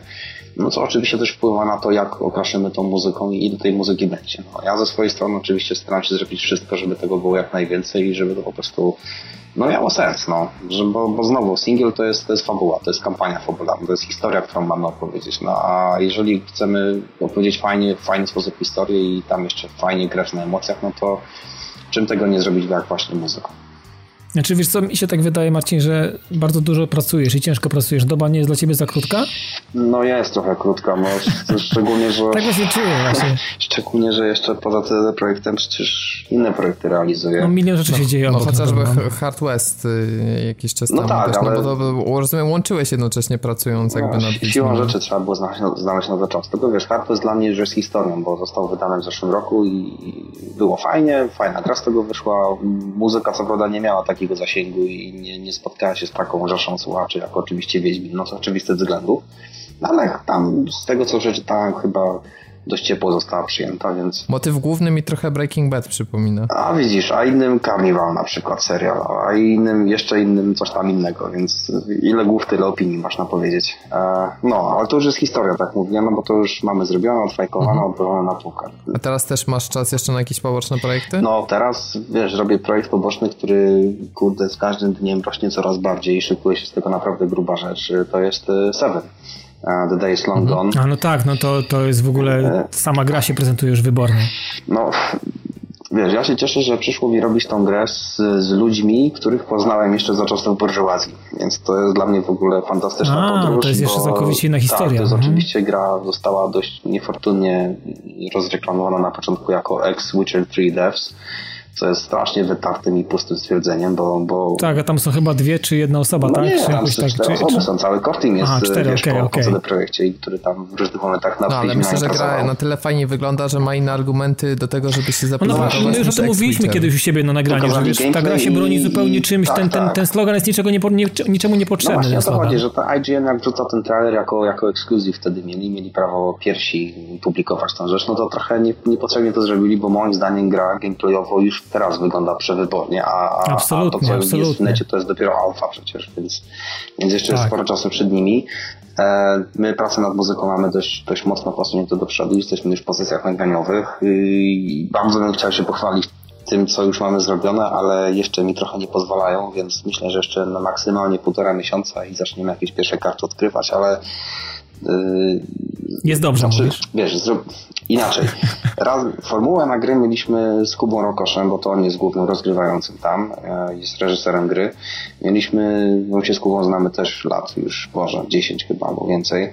Mieliśmy rozpracowaną cenę go od dawna, dawna i pierwsze prototypy Seven powstawały jak mieliśmy pre preprodukcję Wiedźmina 3, jak po prostu wracaliśmy ja wpadałem na przykład na, do niego na piwo po pracy, no to zamiast tam siedzieć i oglądać seriale, to po prostu siedzieliśmy przy Unrealu i coś tam klikaliśmy w Kismecie, żeby zrobić coś fajnego.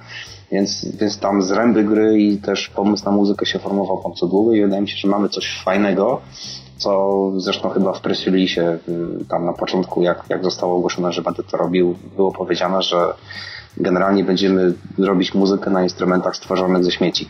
No bo skoro to jest post, post-apokalipsa, no to ludzie nie mają prawdziwej gitary, nie mają prawdziwego bębna, nie mają prawdziwego czegoś tam, tylko oni sobie to muszą, wiecie, zeskawędżować najpierw y, surowce mm -hmm. i potem to samemu zbudować, więc, więc poszliśmy właśnie tym tropem z muzyką. Jestem już po sesjach nagraniowych, muzyka powstaje, maszyna furczy i buczy, więc no aż sam się nie mogę doczekać, aż zaczniemy pierwsze, pierwsze, pierwsze fragmenty pokazywać, bo... Czyli znowu będą, można powiedzieć, takie unikalne instrumenty. No, no właśnie bo... z tego jestem dumny, że udało się nam, wydaje mi się, udało się zrobić coś bardzo fajnego, czego w grach jeszcze mogło po prostu nie być, więc no dlatego się nie mogę doczekać, żeby zacząć się tu chwalić, no. Super. A powiedz, czy pociąga cię artyzm takich małych indyków, które bardzo mocno opierają się na muzyce, jak na przykład e, niedawno teraz wydane Abzu, czy, czy chociażby Journey, tego typu? Wiesz co, Abzu akurat jeszcze nie miałem okazji zmacać, e, ale znam się z ostatnim monitorem i troszkę mi opowiadała Abzu e, na ostatnim GDC, jak się spotkaliśmy. I tam już Karol na uszy nawijał, jakie to fajne nie będzie, więc czekam, no bo Journey było rzeczywiście taką wręcz metafizyczną przygodą, przeżyciem. Abzu z tego co widzę szykuje się na podobnego rodzaju grę. No, ale że... no myślę, że jak, jak lubisz tego typu gry, to, to powinien zagrać, chociaż niestety trochę, trochę zawodzi, że w sensie nie, nie, nie działa aż tak na emocje jak Journey. Aha. W sensie jakby w warstwie muzycznej to jest, to jest dalej jakby topowy level i jakby zgrania z tego, co widzisz na ekranie z muzyką, tylko po prostu brakuje może jakiegoś takiego no, no, tego, pociągnięcia za serducho. A, tego drugiego dna, tak? Znaczy, wiesz, no, mi się wydaje, że w Polsce też mamy takie gry, którymi można się w ten sposób chwalić, bo zagadnięcie Itana Cartera, do którego co prawda muzyki nie robiłem, ale Mikołaj Krzyński zrobił tam absolutnie fenomenalną robotę. Ja tam trochę pomogłem ten klimat wzmocnić dźwiękiem. Też mi się wydaje, jest takim fajnym przykładem. To jest oczywiście chodzonka na 4 godziny, to nie jest gra, w którą możesz grać drugi raz jak już wszystkie tam sobie zagadki odkryjesz i rozwiążesz, ale ja miałem... Ale Arkadiusz, Arkadiusz Szejkowski do Kolata też to są, to są fajne rzeczy. No to kolejny przykład taki właśnie trochę przygodówki, trochę takiego walking simulator, trochę takie nie wiadomo co, ale ale to się skleja do kupy i to, to, to no też właśnie. są gry, fajnie, że taki segment mhm. gier w ogóle istnieje. Gry nieduże, ale no. które pozwalają sobie na dużo artystycznie. Czyli właśnie lubisz też te takie małe, te mniejsze produkcje i z tego, że nawet to też pokazuje to, co robisz, tak? Że z jednej strony tu wielkie AAA, ale też chciałbyś, żeby zawsze brać udział w jakichś takich projektach, które też są mniejsze i ogólnie lubisz? Co, wiem, że są ludzie, którzy jak już dochodzą do pewnego momentu w swojej karierze, to, to na przykład stwierdzają, ja już chcę robić tylko blockbustery, tylko wielkie rzeczy z wielkimi budżetami, które no, wiesz, tam dadzą mi gwiazdę w Hall of Fame i tak dalej, i tak dalej. Oczywiście... Znaczy akurat teraz w branży growej chyba jest odwrotna tendencja, jest strasznie dużo powstaje takich małych studiów, którzy są ludzie zmęczeni po prostu tworzeniem jakichś wielkich co, produkcji. Jeżeli no, chodzi o game developerów, to, to pewnie tak jest, ale jakbyś spojrzał na kompozytorów growych, to zwróć uwagę na to, że e, przynajmniej mogę gadać bzdury teraz, więc to jest oczywiście do zweryfikowania wszystko, ale, ale mam wrażenie, że to jest troszkę tak, że masz taką grupę ludzi, która ciśnie te właśnie największe projekty e, i to jest na przykład Jesper Kyd, to jest na przykład e, Jason Graves, który robi absolutnie świetne rzeczy, ale Jasona raczej nie uświadczysz w małych rzeczach, no bo co on ostatnio zrobił? The Order, e, Far Cry 4, Until Dawn, mhm. Tomb Raider po reboocie, Dead Space'y wszystkie trzy wcześniej, wiesz, wszystkie rzeczy, które wymieniłem, to są absolutne topy światowe, nie? To i, no, no, z Jasperem jest to dokładnie to samo, ale wiesz, to jest dokładnie przykład... to samo. A z drugiej strony na przykład jest taki Austin Wintory, który zrobił Syndicate'a, grubego AAA, ale wcześniej mm -hmm. zrobił Journey, które zresztą dało mu nominację do Grammy, więc fantastyczny sukces i zawodowy i artystyczny.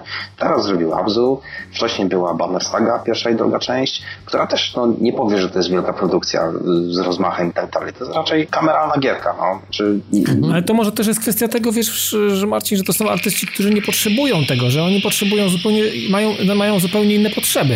E, mi się tak wydaje, to że jest, to, jest, to, nie jest tak, że ludzie chcą pracować przy jakichś ogromnych projektach z milionowymi budżetami i tak dalej, tylko po prostu czują się, czują się, nie wiem, lepiej albo, albo, albo swobodniej, albo, albo pewniej, produkując e, mniejsze rzeczy. No, może w dzisiejszych czasach, wiecie, no. można się wypromować, e, czy, czy zdobyć, tak jak sam powiedzieć, nominację do Grammy, tworząc muzykę The Journey i cały świat mówi o muzyce z Journey, a nie na przykład muzyce z ostatniego Assassin's Creed Syndicate i wydawałoby się, że ktoś porywając się na takie projekty, że no zasięg medialny e, tej gry musi spowodować, że nie wiem, ktoś sobie wyrobi nazwisko, czy, czy będzie dalej utrzymywał się w topie, ale lepiej być może w mniejszej produkcji czymś, co wznosi bardziej jeszcze na wyżynę produkcji, niż być czymś, co będzie zapomniane. No tak, tylko wiesz, no, z drugiej strony jak robisz indyka, to to, zawsze, to jest zawsze loteria. Czy strzelisz y, tak, że to faktycznie będzie miało sukces artystyczny, komercyjny i taki zasięgowy, że tak powiem, w internecie jak Journey na przykład, E, mhm. Czy wiesz, zrobisz gierkę, nie wiem, typu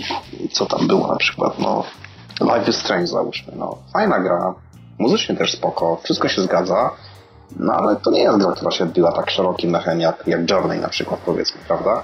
Więc no tak, no Dontnod nie ma jakiegoś szczęścia, bo Remember Me, choć też miało sporo ciekawego do zaoferowania, no, to, to, dokładnie, to, to, no, też nie, nie, był ten poziom. Coś, coś w tym jest. Ciężko mi się wypowiadać za innych, no bo każdy oczywiście ma swoje powody. Ja mogę powiedzieć, jak to w moim przypadku wygląda. No ja zawsze chciałem robić rzeczy wielkie, bo sobie tak wymarzyłem, że to jest właśnie to, co w życiu chcę robić i świetnie się że tym bawię i i mam doskonałą pracę, łączę pasję z, z, pracą i jeszcze mi za to płacą w ogóle, więc no, na, na co narzekać. No żyć nie umierać. Oczywiście, no. a, a te mniejsze projekty ja traktuję jako takie trochę skoki, skoki w bok po prostu, no, że wiesz, jeżeli siedzisz 4 lata w mieczach i smokach załóżmy, e, no to taki szybki, zimny prysznic w postaci, nie wiem, właśnie powiedzmy Hard, Hard Westa, czy, czy Zagnięcia Itana Cartera, czy Seven na przykład teraz, to jest czymś, czego jeszcze nigdy w życiu nie robiłem, no to też w pewien sposób stymuluje do rozwoju, no bo o to chodzi, no jak się nie rozwija... No i to, też, to jest taki fajny też detoks, nie, żeby trochę no, odpocząć no, od tego wszystkiego, tak, no, co się działo przez ostatnie no, kilka ładnych lat. Trzeba no. odświeżyć głowę, tym bardziej, że w zawodzie muzyka jest tak jak z zawodem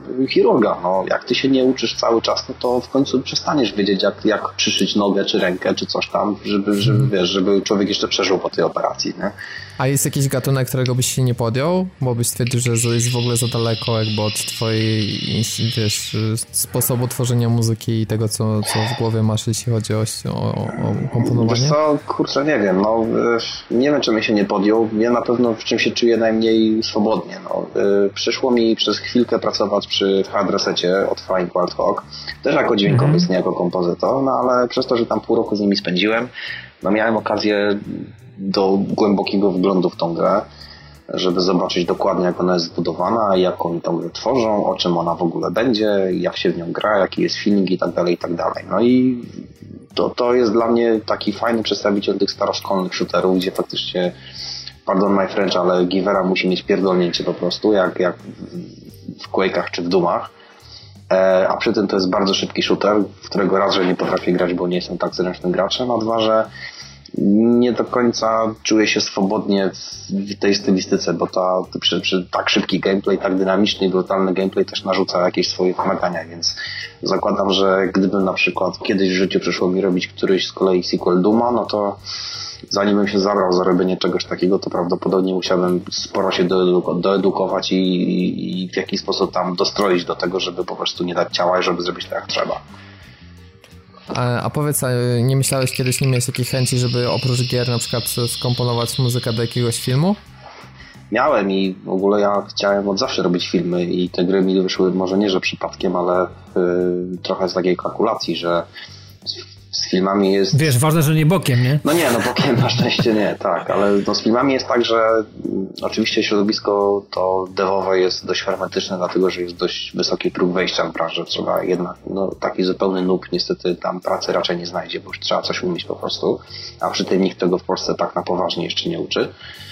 E, a z drugiej strony z filmami jest jeszcze tak samo, tylko że jeszcze gorzej, bo, bo granica wieku też jest inna, bo e, filmowcy to nie jest banda młodych ludzi jak, jak w grach, gdzie wiesz, średnia wiek u nas w studiu w CDP to jest tam, nie wiem, 28 lat, 29 powiedzmy, może 30, no więc generalnie tam ciągle młodzi ludzie pracują generalnie.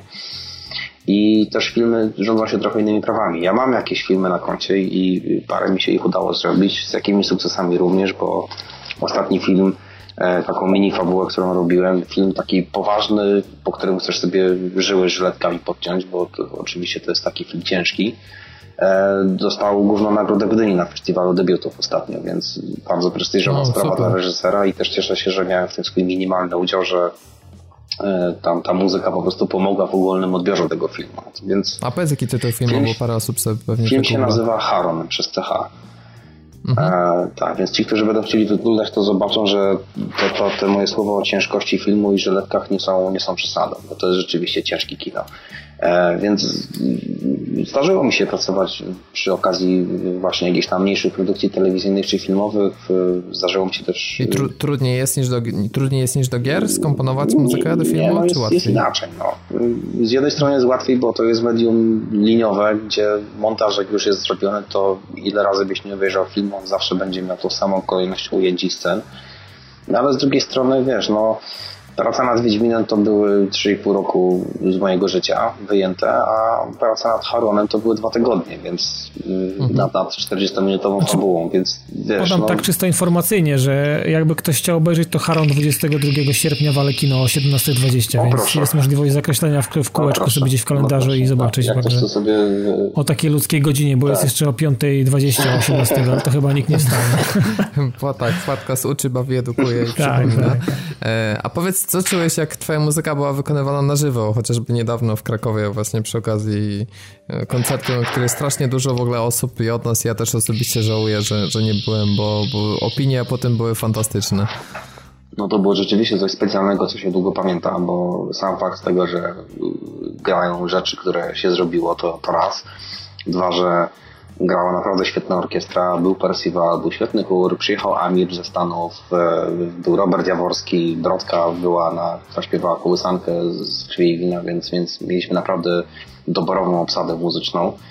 A przy tym no, te 12-13 tysięcy ludzi na, na, na, na publiczności, cała hala sportowa wypełniona po brzegi, no to to jest trochę jak, kurde, nie wiem, no playoffy w sporcie albo coś takiego, no, więc, bo mi się z tym takie tłumy kojarzą tylko, więc sam fakt tego, że oni przyszli posłuchać muzyki, to raz, dwa, że muzyki z gier, trzy, że to właśnie był Wiedźmin, a cztery, że to było na tak prestiżowym festiwalu, jak właśnie Festiwal Muzyki Filmowej w Krakowie, który co roku ściąga do Krakowa no, największych tuzów z Hollywood, jeżeli chodzi o muzykę w filmie, bo i Hans Zimmer, i Elliot Goldenthal, ale również z gier, bo był Gary Scheinman przecież, był Trevor Morris ostatnio, był Daniel Licht. Y, no Gary Scheinman jest, też, przecież to jest legenda. No przecież, no to, to, to, fantastyczny człowiek i tak personalnie i, i artystycznie, no, no, no, no, no przekozak przecież. Więc y, to, to jest rzeczywiście było niesamowite uczucie. Ja szczerze mówiąc jeszcze trzy dni dochodziłem do siebie po tym, bo ponieważ brałem aktywny udział w przygotowaniach do tego koncertu, uczestniczyłem w próbach, E, dbałem o to, żeby partytury były dosłane na czas, jakieś tam wszelkie zmiany, które sugerował dyrygent i tak dalej. No, ściągnięcie tych ludzi też było na mojej głowie, więc, więc y, aktywnie w tym uczestniczyłem i, i no, nerwówkę miałem przepotworną, ścisk żołądka też był. I ja dopiero, dopiero po jakiś czas, po jakichś paru dniach sobie zacząłem zdawać sprawę z tego, co się wydarzyło i jak to brzmiało, no bo siedząc wtedy na koncercie w pierwszym rzędzie, to oczywiście w głowie miałem to, że kurde, tu nie weszli, to mogli zagrać czyściej, tutaj coś tam, a tu nie wyszło, a tutaj coś, mhm. więc zamiast się cieszyć tym, że generalnie dobrze zagrali. To rozliczałeś na bieżąco, że było tak? fajnie, to wiesz, miałem nerwówę w postaci cholera, jak to się wypieprzy, to będzie dopiero wstyd, nie? Więc e, chwilę mi zajęło, żeby na to spojrzeć efektywnie. Czy w ogóle jest jeszcze szansa, bo tak też nas dopytują sobie na grupie, że, żeby na żywo usłyszeć twoją muzykę, chociażby właśnie z Wiedźmina i szykują się jeszcze jakieś no, koncerty na horyzoncie? Mogę powiedzieć tak, że oczywiście szanse są i wiem, że pewne plany przy okazji pewnych wydarzeń są, no wybaczcie, że gadam naokoło, ale jeszcze po prostu... Nie, no jasne, ale to chodzi o to, że mamy szansę mieć nadzieję po prostu. Znaczy nadzieja jeszcze... zawsze jest, choć oczywiście też się mówi, że nadzieja matką głupich, bo znaczy nie w tym wypadku oczywiście, ale, ale mówiąc to chcę zwrócić uwagę na to, że e, ja też doszedłem do takich informacji typu, że tam krakowskie biuro festiwalowe wrzuciło ten tam parominutowy klip, taki reportaż tego koncertu no i tam wylało się w komentarzach, że e, czemu w Krakowie bez sensu do Łodzi by przyjechali, do Warszawy, do Gdańska, do Poznania, gdzieś tam, nie? No to, to zawsze tak jest, wiesz, jak to no tak, zawsze tak jest. ludzie, nie? wiesz, na, na takim etapie tylko przedwstępnej informacji sobie to analizują, a nie próbują zastanowić się dalej, że generalnie zorganizowanie takiego koncertu to jest koszt rzędu setek tysięcy złotych i to czasami pod milion może podchodzić. I, i to są mhm. po prostu przepotworne, przeabstrakcyjne pieniądze, które trzeba wydać na to, żeby zrobić, wiesz, dwugodzinny show, nie? No, bo... no właśnie, to taka a propos informacji, jak będziecie narzekać, dlaczego bilety kosztują tyle, a nie, a nie ileś tak, tam. to nie idzie do, nie to nie idzie do kieszeni Stefana czy Janusza, tylko to jest kwestia oczywiście wynajęcia hali. No przecież my mieliśmy ponad 150 osób na scenie była hala widowiskowa, ta Tauron wynajęta na, na, na kilka dni, żeby zrobić próbę. Mieliśmy przecież przeolbrzymi ekran, na którym były wyświetlane animacje z gry. Mieliśmy cały lightning design, wszystkie tam te, te światła, które grały, nagłośnienie, no wiecie. No to wiesz, samych podwykonów jest, jest tyle, że głowa boli, nie? Armia ludzi bierze w tym udział. Ja też, ja na ten festiwal jeżdżę oczywiście od 7 lat i tam jestem stałym gościem festiwalu i, i widzę jak to wygląda tam z roku na rok, że oni są coraz więksi, rosną i tak dalej, super ale dopiero w tym roku miałem okazję przypatrywać się temu zupełnie od, od tej wewnętrznej strony, zobaczyć po prostu jakie tabuny ludzi technicznych się przewijają, żeby w ogóle taką imprezę odpalić.